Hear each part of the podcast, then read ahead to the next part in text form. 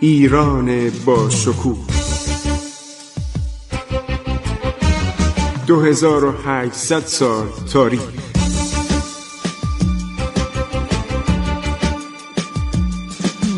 عبور از تاریخ.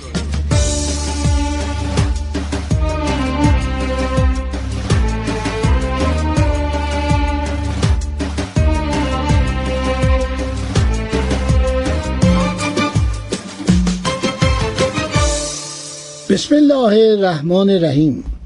به نام خداوند بخشاینده مهربان. شنوندگان عزیز سلام بر شما. من خسرو معتزد هستم در برنامه روزانه عبور از تاریخ که در تمام روزهای هفته ساعت 14 و سی پخش میشه. مگر روزهای پنجشنبه و جمعه با شما هستم. خب عرض کردیم که خدمت شما عزیزان که علی قلی خان شاملو و مرشد قلی خان استاجدو هر دو نفر خود را لله و به اصطلاح ملتزم رکاب شاه عباس کوچک می‌دانستن شاه عباس که واقعا 16 17 سالش نبود و عثمانیان که رها نمی‌کردن ایران رو. می‌دونستن اوضاع ایران به هم خورده و مرتب سردار میفرستادن. بیچاره شاه محمد خدابنده در همین زمان رفته بود به فرونشاندن شورشی در فارس. خب برادرش هم که مرده بود برادر شاه عباس رو که قزلباشا کشته بودن کسی نبود. وزیر اعظم هم که کشته شده بود خود این شاه محمد کور نابینا باید بره فارس که آنجا رو ساکت کنه. مرشد قلی خان حرکت می‌کنه با نیروهای خودش به طرف شهر قزوین پایتخت. وارد پایتخت میشه نزدیک پایتخت. میگه املاک و خانه هایی را که افسران و سربازان شاه محمد خدابنده در قزوین متصرفند در صورت که برای ادعای تملک آنها به زودی برنگردند تمامی آنها توقیف و ضبط خواهد شد. انتشار این اعلامیه قدرت خدابنده را معدوم ساختن و ژنرال ساکس میگه. چه ارتش او وی را تنها گذارده به پایتخت مراجعه کرده باشند. بنابراین در این حالتی که عباس میرزای جوان و نیرومند تمام ارتش بهش پیوستن و قبولش دارن هر شود که قرخمسخان شاملو قرخمسخان شاملو برادر اسماعیل خان اسماعیل قلی خان که حاکم قزوین بود یه نامه ای دریافت می‌کنه از مرشد قلی خان استاجلو. شاه تا آن تاریخ هفت سال و هفت ماه در خراسان پادشاهی کرده بود. در شوال سال 996 عرض شود که با 500 تن از اتباع و کسان خود که مورد اعتماد بودند راه قزوین پیش گرفت. چون به بستام رسید نامه‌ای به قرخمسخان شاملو فرستاد. مرشد قلی خان این کارا رو می‌کرد. میگو آقا عرض شود که مرتزا قلی خان پرناک که مرده در دامغان حاکم خراسان بود. شاه محمد و امیران عراق به قصد تنبیه متمردان اصفهان و فارس به جنوب ایران متوجه شدن. همش شورش بود همش خودسری بود. دولت مرکزی که ضعیف می‌شد هر کسی یه جایی رو برای خودش ور می داشت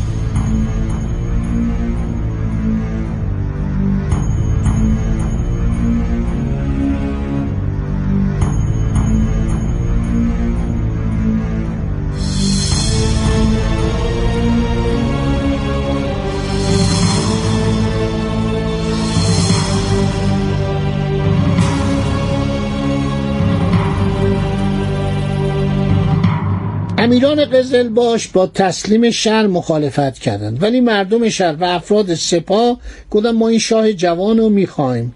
قرخامس خان یا قرخمس خان. نمی‌دونم این اسمو هرچی میگردم پیدا نمی‌کنم لاتینشو. صلاح خیشتران دید که از پدر و پسر یعنی شاه محمد و شاه عباس هر یک زودتر به قزوین رسید شهر را به او تسلیم کنند به این سبب از یک سو در جواب مرشد قلی خان اظهار اطاعت نمود و او را تشویق کرد که زودتر شاهزاده را به پایتخت برساند. از سوی دیگر عریضه برای شاه محمد به اصفهان فرستاد که اگر به پادشاهی خیش علاقه دارد لطفا زودتر و بدون تأخیر به قزوین بازگردد. در دامغان برادران و فرزندان مرتزا قلی خان پرناک با تمام بستگان و سواران خیش به شاه عباس پیوستند. حاکم سمنان از طایفه زلقت هم آن شهر را تسلیم کرد که با قوایی که به فرمان خود دارد حتی قول داد که من این قوا رو به شما تقدیم می‌کنم در خدمت شما باشه. در نزدیک پایتخت عده سواران مرشد قلی خان به دو هزار تن رسید. او دو هزار سوار رو به صورتی وارد قزوین کرد که مردم ده هزار پنداشتن. خیلی شبیه به مارش داره. یعنی پیاده روی موسولینی در 1922 با 500 نفر از میلان حرکت می‌کنه. در طی را اضافه میشن. 22 هزار نفر می‌رسن وارد پایتخت میشن. پادشاه ویکتور امانوئل سوم مقام نخست وزیر به موسولینی میده. چقدر تاریخ بامزه و تکراریه.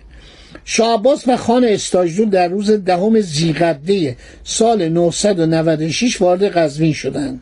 پس ببین قبل از که شاه عباس وارد قزوین بشه هفت سال و هفت ماه در خراسان پادشاهی کرده بود. چون قورخامس خان حاکم شهر به اطاعت پیش آمد بی هیچ گونه زد و خوردی پایتخت صفوی را به تصرف درآوردند. شاه عباس به دولت خانه را بر سریر سلطنت نشست. مرشد قلی خان هم یک پست بهش دادن به نام وکیل السلطنه یعنی نایب السلطنه.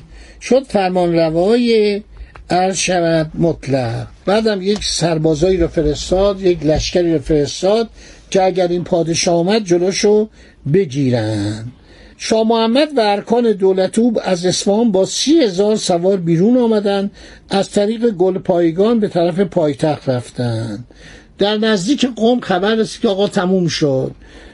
والرزت وارد شدن نواب نواب یعنی والرزت و ایشون الان بر تخت سلطنت نشستن حاکم قوم هم گفت آقا من طرفدار شاه عباسم و دروازه رو به روی پدرش باز نکرد.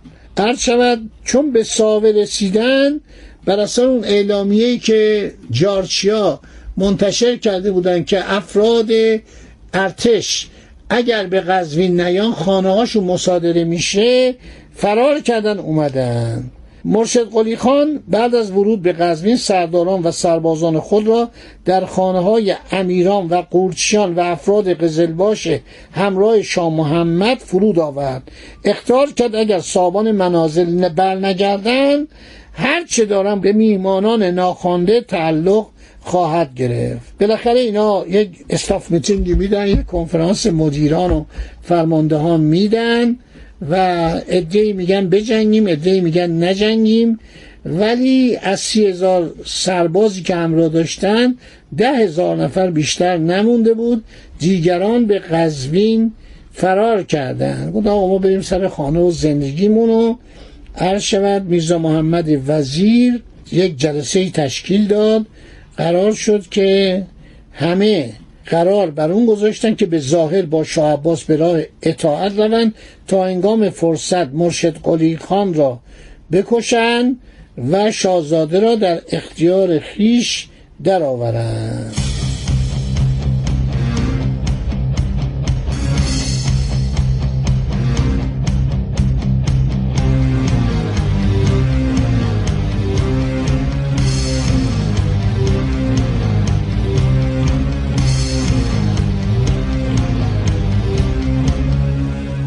نامه های مکاتبه میشه بین هم رد و بدل میشه مبادله میشه مکاتباتی مبادله میشه. مرشد قلی خان از این سران قبایل رو میپذیره. عرض شود که همه میگن که آقا ما با هم دوستیم ما رفیقیم. از این قول و قرارا می‌ذارن. اردوی شاه محمد پاشیده میشه. علی قلی خان و اسماعیل قلی خان و سایر ارکان دولت وی یکی کی میرن پلوی مرشد قلی خان استاجلو و خیلی محبت و ارادت و عرض به صدا بندگی می‌کنن. مرشد قلی خان میاد و دستور میده در امارت چلستون قزوین. الان هم که موزه است. یک مجلس شاهانه آراسته میشه عمرا جمع میشن. شاه محمد میگه آقا من پیرمردم من کورم. تاج شاهی رو بر سر پسرش می‌گذارد.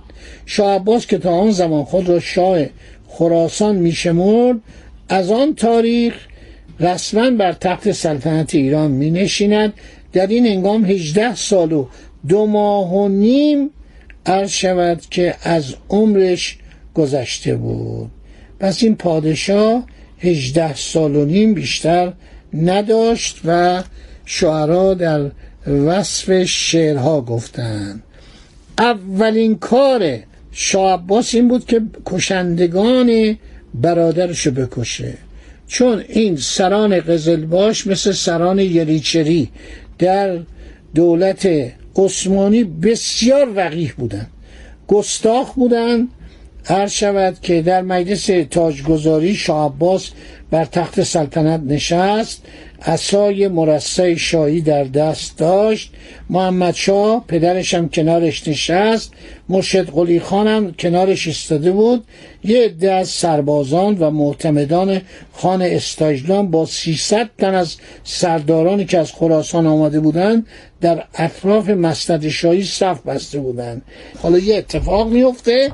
اجازه بدید من این اتفاق رو براتون در برنامه بعد بگم که اولین ضرب شست شاه عباس به فودال ها و اون گردن کلفتا و ایل سالاران و نامشو عرض شود که با روب و وحشت گسترش میده. یعنی می نشاند بر دل مخالفان و اون آدم هایی که مملکت رو خیال می‌کنن بازیچه از هر گونه دلشون می‌خواست رفتار می‌کردن. یه موقع با سلطان عثمانی یه مقدار با سلطان ازبک. این مسائل یعنی حکومت و شاه با یک قدرت خاصی به دست می‌گیره. در برنامه آینده با شما صحبت می‌کنم. وطنم ای شکوه پا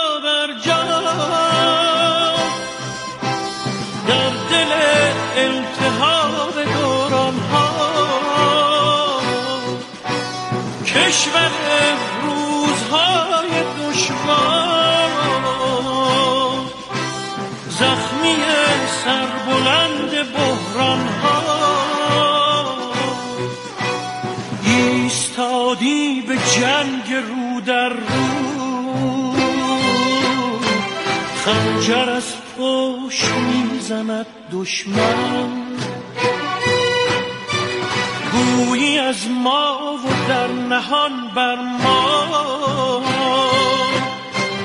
وطنم پشت حیله را بشکن. وطنم ای شکوه پا بر جان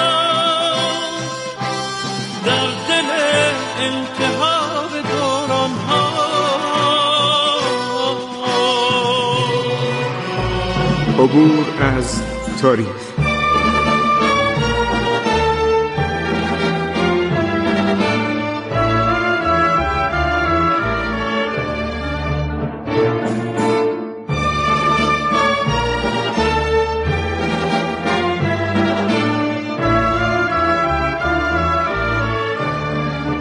ایران با شکوه. 2800 سال تاریخ. سرگذشت ایران ما به روایت خسرو معتزد